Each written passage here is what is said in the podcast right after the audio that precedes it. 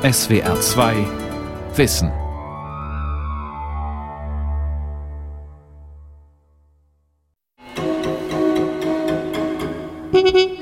Spinozas Gott ist keine Person, die handelt, die einen Willen hat. Es ist keine Person, die sich um die Menschen kümmert. Es ist keine Person, zu der man beten kann. Es ist keine Person, die einen erlöst. Er ist überhaupt keine Person. Er ist die gesamte Realität. Die Natur, der Kosmos, alles ist göttlich. Philosophen wie Winfried Schröder nennen diese Haltung Pantheismus. Wir sehen halt Gott als Großes und Ganzes. Torge Meyer ist Pantheist. Da ist auch sehr viel Tröstliches in seinem Naturgedanken und wie der Mensch sich hier Heimat schaffen kann. Matthias Jung ist Psychotherapeut und Philosoph. Ein großer Freund der Philosophie Spinozas. Ich denke, er mildert sozusagen die galaktische Lehre unserer Existenz, unsere metaphysische Obdachlosigkeit. Gott ist Natur. Spinoza und der Pantheismus. Eine Sendung von Rolf Kanzen.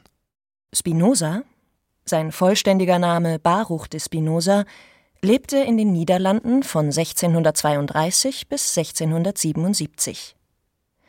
Es gab in der Geschichte einige Spinoza-Renaissancen. In den letzten Jahren wird Spinozas Philosophie wieder neu entdeckt. Die einen sehen in ihm den radikalen Aufklärer und Religionskritiker, der die Welt rational materialistisch erklären will die anderen den Demokraten, der entschlossen für die Meinungsfreiheit eintrat. Wieder andere den psychologisch sensiblen Theoretiker menschlicher Gefühle. Oder den lebensbejahenden, ökologischem Denken nahestehenden Pantheisten. Ein sehr, sehr bekannter Pantheist war Albert Einstein. Er hat gesagt, ich glaube an den Gott Spinozas. Und da kommen wir gleich zum Philosophen Spinoza, der ist natürlich auch ein ganz großes Vorbild. Für die Liga der Pantheisten. Verein für Freidenker und Philosophen. Pantheismus ist unser Weg für eine geistige Verbindung zum Universum, zur Natur und zu unserer Urquelle. Und dass man einfach auch wirklich eine unglaubliche Lebensfreude wieder dadurch bekommt, weil man eben merkt, Mensch, ich bin nicht abgeschotten von dieser Welt, ich bin diese Welt. Ja. Torge Meyer ist Vorsitzender der Liga der Pantheisten e.V. Eine universell philosophische Weltanschauung für das 21. Jahrhundert.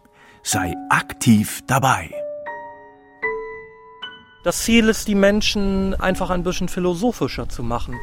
Dass die Menschen sich um ihre Umwelt einfach ein bisschen mehr Gedanken machen, dass die Menschen einfach dieses Stumpfe ablegen, dass das Leben mehr hat als das, dass man wirklich das Leben wieder lieben lernt und dass man das Leben auch als ein Wunder wieder anerkennt. An Infoständen, auf Veranstaltungen und auch im Internet möchten wir ein Weltbild vermitteln, welches ein harmonisches und respektvolles Miteinander beschwört. Schließe dich unserer Bewegung an. Die Liga der Pantheisten verbindet Ökologie und Spiritualität mit einer Kritik an den etablierten Religionen und einem Plädoyer für Lebensfreude. Sei aktiv dabei. Pantheismus ist, von der Wortbedeutung her, die These, dass die Welt, das All, das Universum Gott ist oder göttlich ist. Diese These ist zwar eine Simplifikation von Spinozas sehr komplexer Metaphysik, aber es war dieses Etikett Pantheismus, das den Spinozismus im späten 18. Jahrhundert und noch im 19. Jahrhundert ausgesprochen populär gemacht hat. Es gibt keine andere Philosophie, als die Philosophie des Spinoza. Lessing. Dieser Geist, der auf meine ganze Denkweise so großen Einfluss nehmen sollte, war Spinoza. Goethe. Mich macht diese Philosophie sehr glücklich. Herder.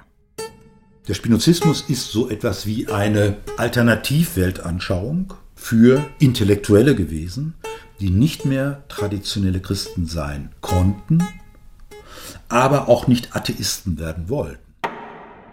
Andererseits gab es auch die, die Spinoza geradezu hassten. Dieser berüchtigte Jude. Leibniz.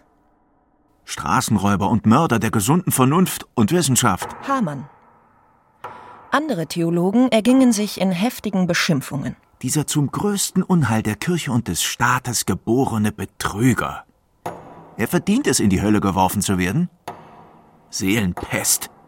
Die Philosophie Spinozas galt in der frühen Neuzeit und auch noch in der Aufklärung des 18. Jahrhunderts als die bei weitem gefährlichste Bedrohung für die wahre Religion, für ein philosophisch akzeptables Weltbild und auch für die staatliche Ordnung. Sein Hauptwerk, die Ethik, konnte zu Lebzeiten auch in den liberalen Niederlanden nicht erscheinen. Seine theologisch-politische Abhandlung erschien anonym mit fiktiven Verlags- und Ortsangaben. Wir dürfen nicht vergessen, Spinoza war im eigenen Land, in dem äußerst fortschrittlichen Niederlanden. Trotz allem war er ein Heretiker, er war sozusagen ein Exilant im eigenen Land. Ein Ketzer, der seine Überzeugungen, so Matthias Jung, nicht aufgab. Die Niederlande erlebten Anfang des 17. Jahrhunderts ihr goldenes Zeitalter. Mit der größten Handelsflotte der Welt verdienten die Kaufleute am Kolonialismus und Versklavungshandel. Die Gesellschaft war liberal, in religiöser Hinsicht tolerant, auch gegenüber den andernorts vertriebenen Juden. Mit einer größeren, sehr reichen, kunst- und wissenschaftsinteressierten Oberschicht.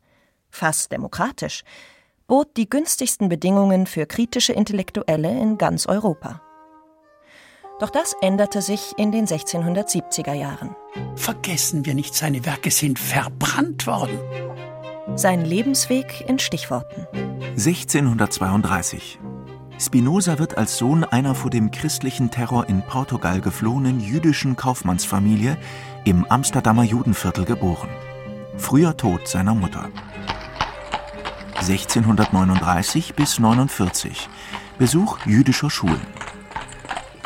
1649. Eintritt ins wenig erfolgreiche Kaufmannsgeschäft. Nach dem Tod des Vaters 1654 erfolgreiche Übernahme. Seit 1650 Selbststudium. Sprachen, Philosophie, Mathematik. 1656 bis 1660 Lateinschule. Erlernen des Handwerks eines Herstellers von optischen Linsen, etwa für Brillen. Freundschaftliche Kontakte mit freidenkerisch religionskritischen und politisch einflussreichen Kaufleuten. Spinozas Denken blieb motiviert von so etwas wie einer persönlichen Sinnsuche und Selbstvergewisserung.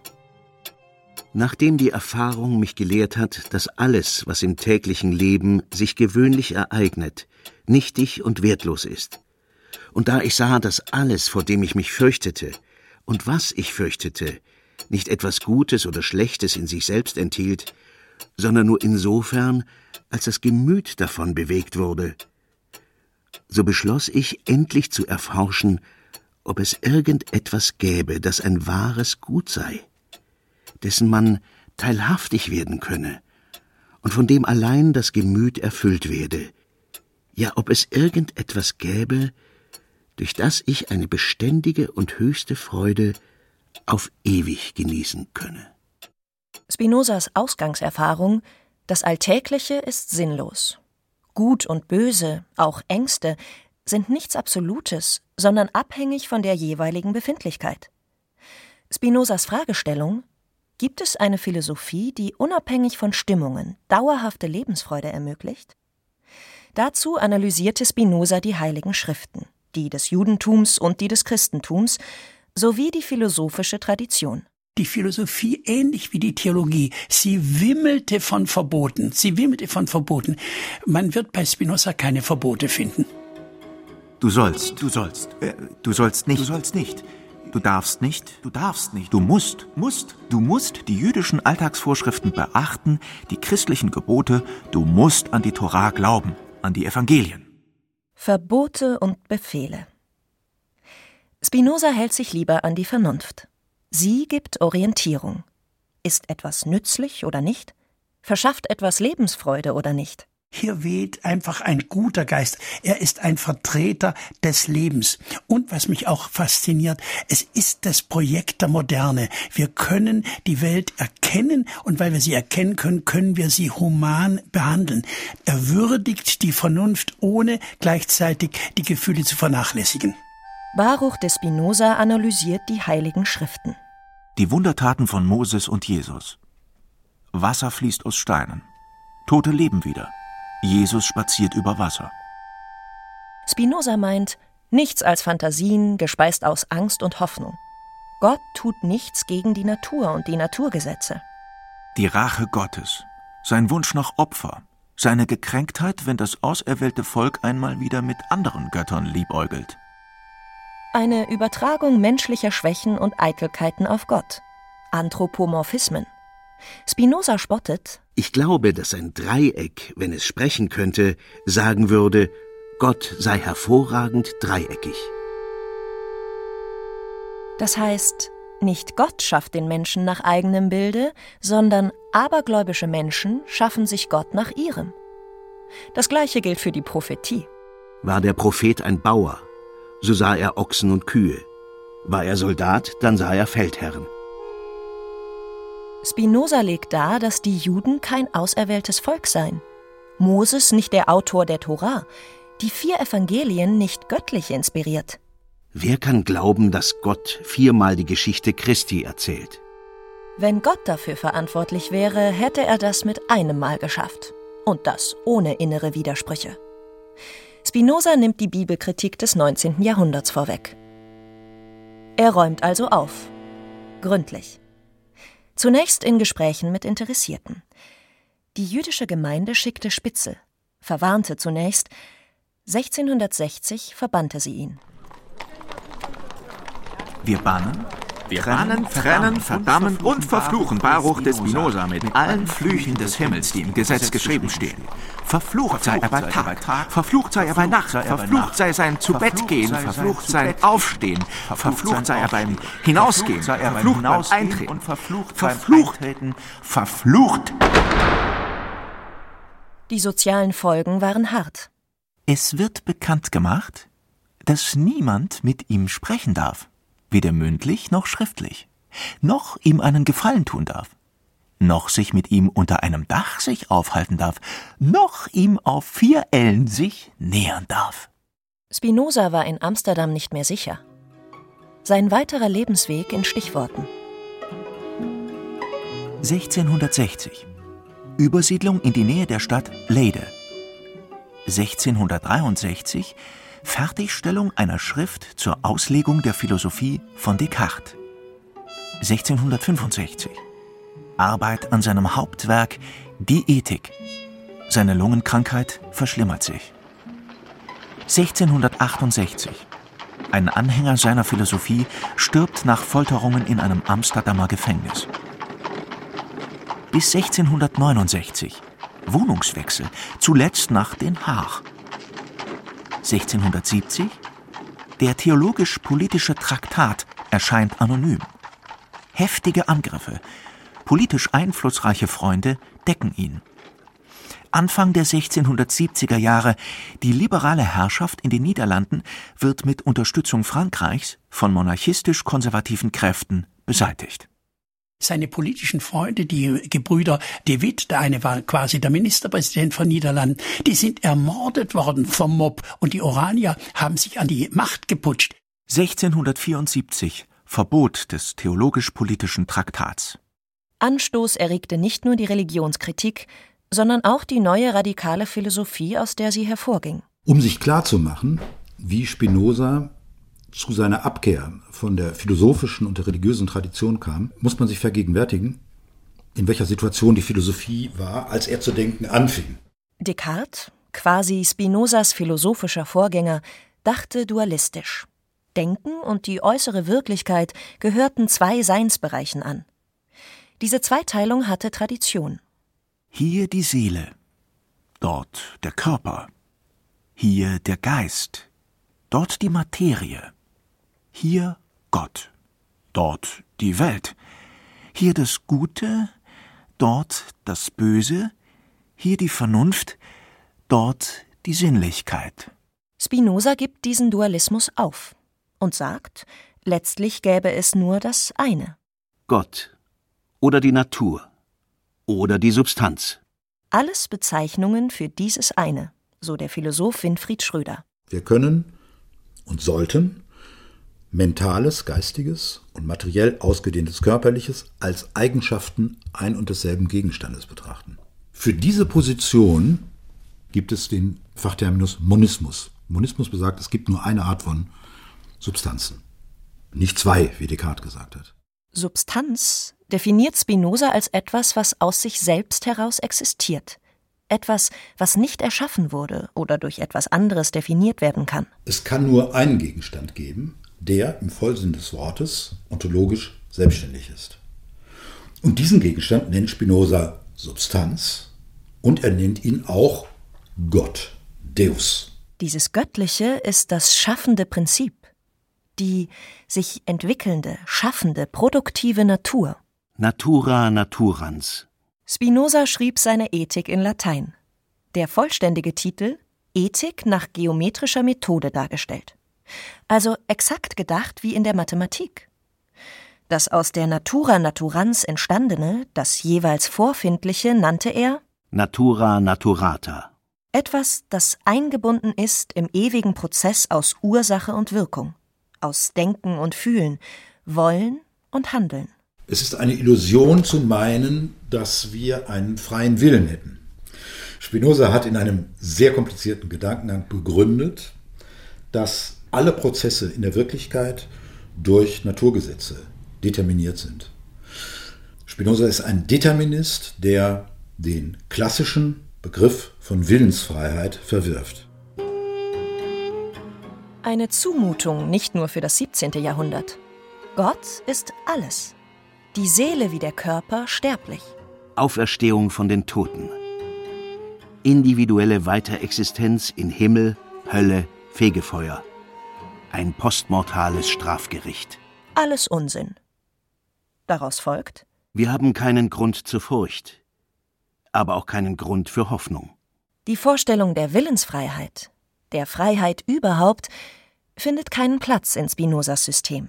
Spinoza ist ein harter Determinist. Alles, was geschieht, einschließlich menschlicher Willensentscheidungen, liegt fest, ist determiniert.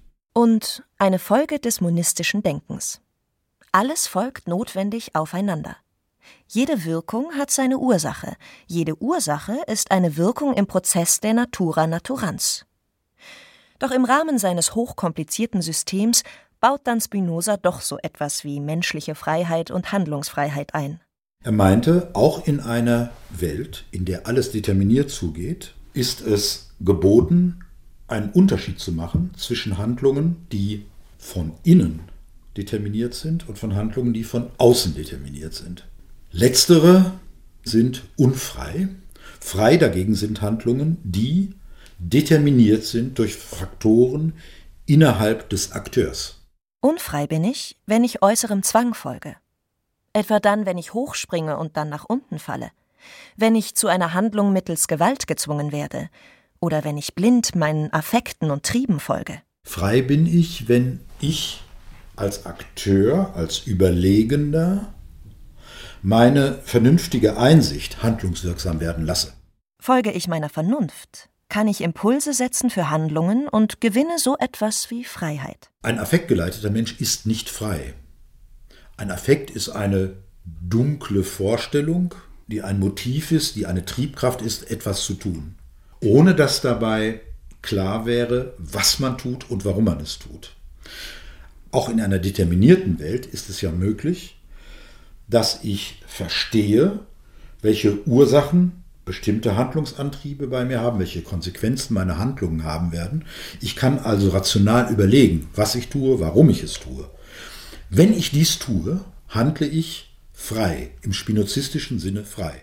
Das heißt nicht, dass ich die Affekte, also Gefühle, wegkontrollieren und unwirksam machen soll und kann. Das ist das Ideal der antiken Stoiker. Ist die Kontrolle perfekt, erreichen wir eine Art innere Unberührbarkeit, Seelenruhe. Spinoza will die Gefühle nicht kastrieren. Er will die Möglichkeiten des Menschen, seine Wirkungskraft erweitern. Liebe, Trauer, Liebe, Trauer Lust, Lust, Hass, Wut, Wut Freude, Freude, Glück, Leiden, Glück. Die Gefühlswelt ist ein grundlegender Lebensimpuls des Menschen. Die Vernunft kann helfen, die Gefühle in Einklang zu bringen, sie sozial zu gestalten. Sie kann helfen, hinderliche Gefühle durch förderliche zu begrenzen.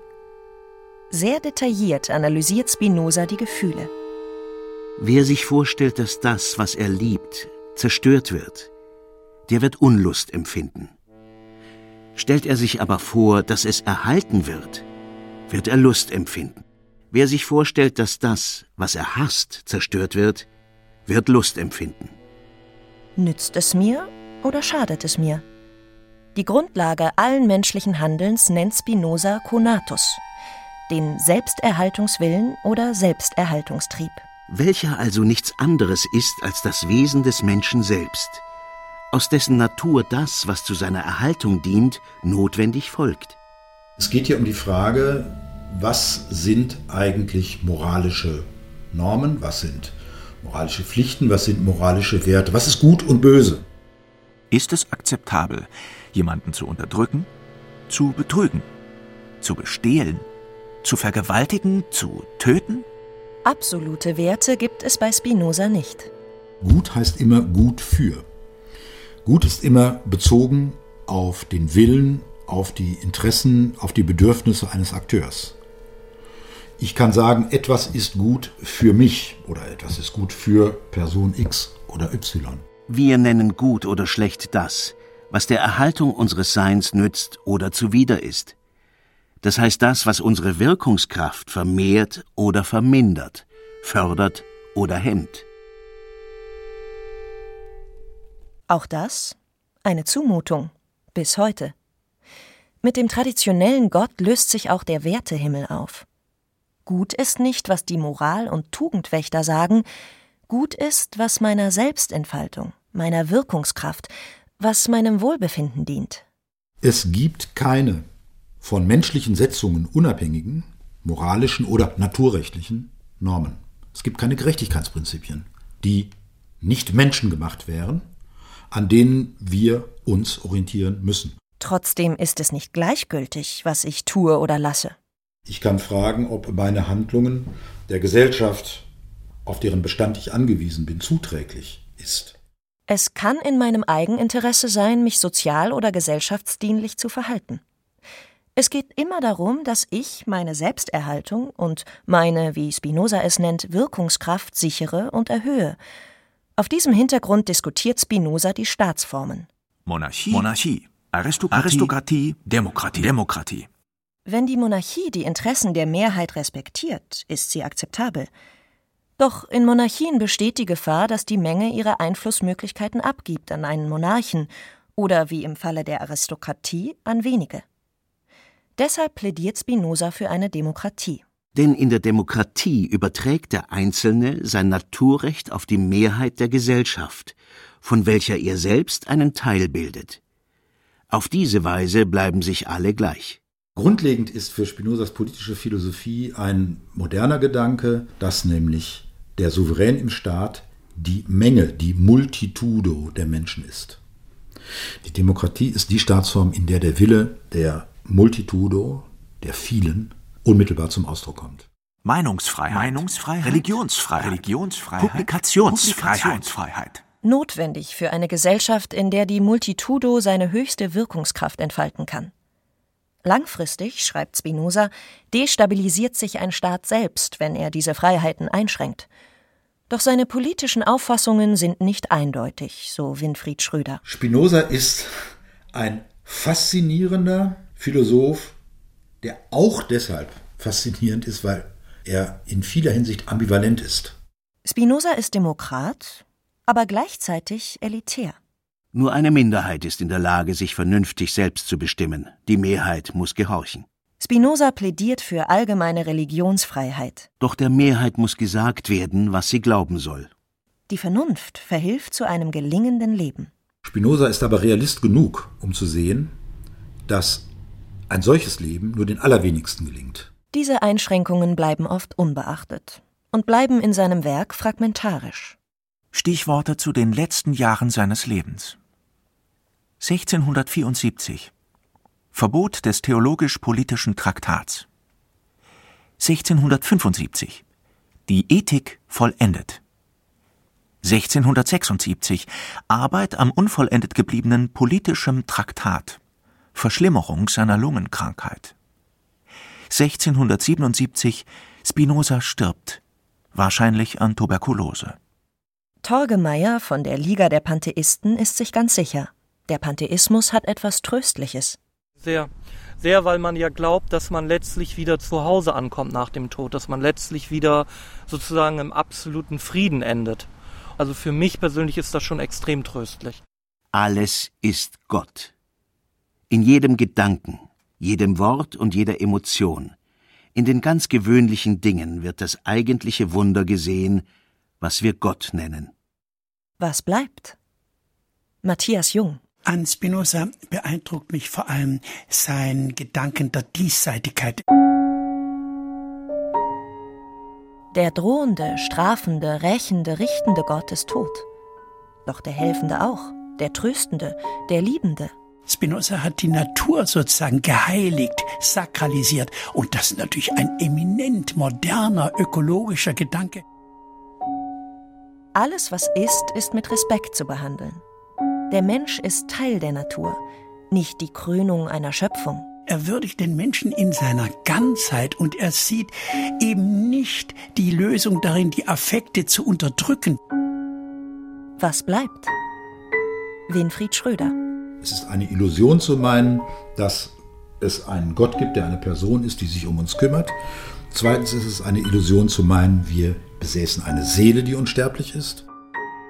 Trotzdem oder gerade deshalb die ganze Philosophie von Spinoza hat sehr viel Tröstliches, Milderndes. Mit Spinoza lässt sich gut leben.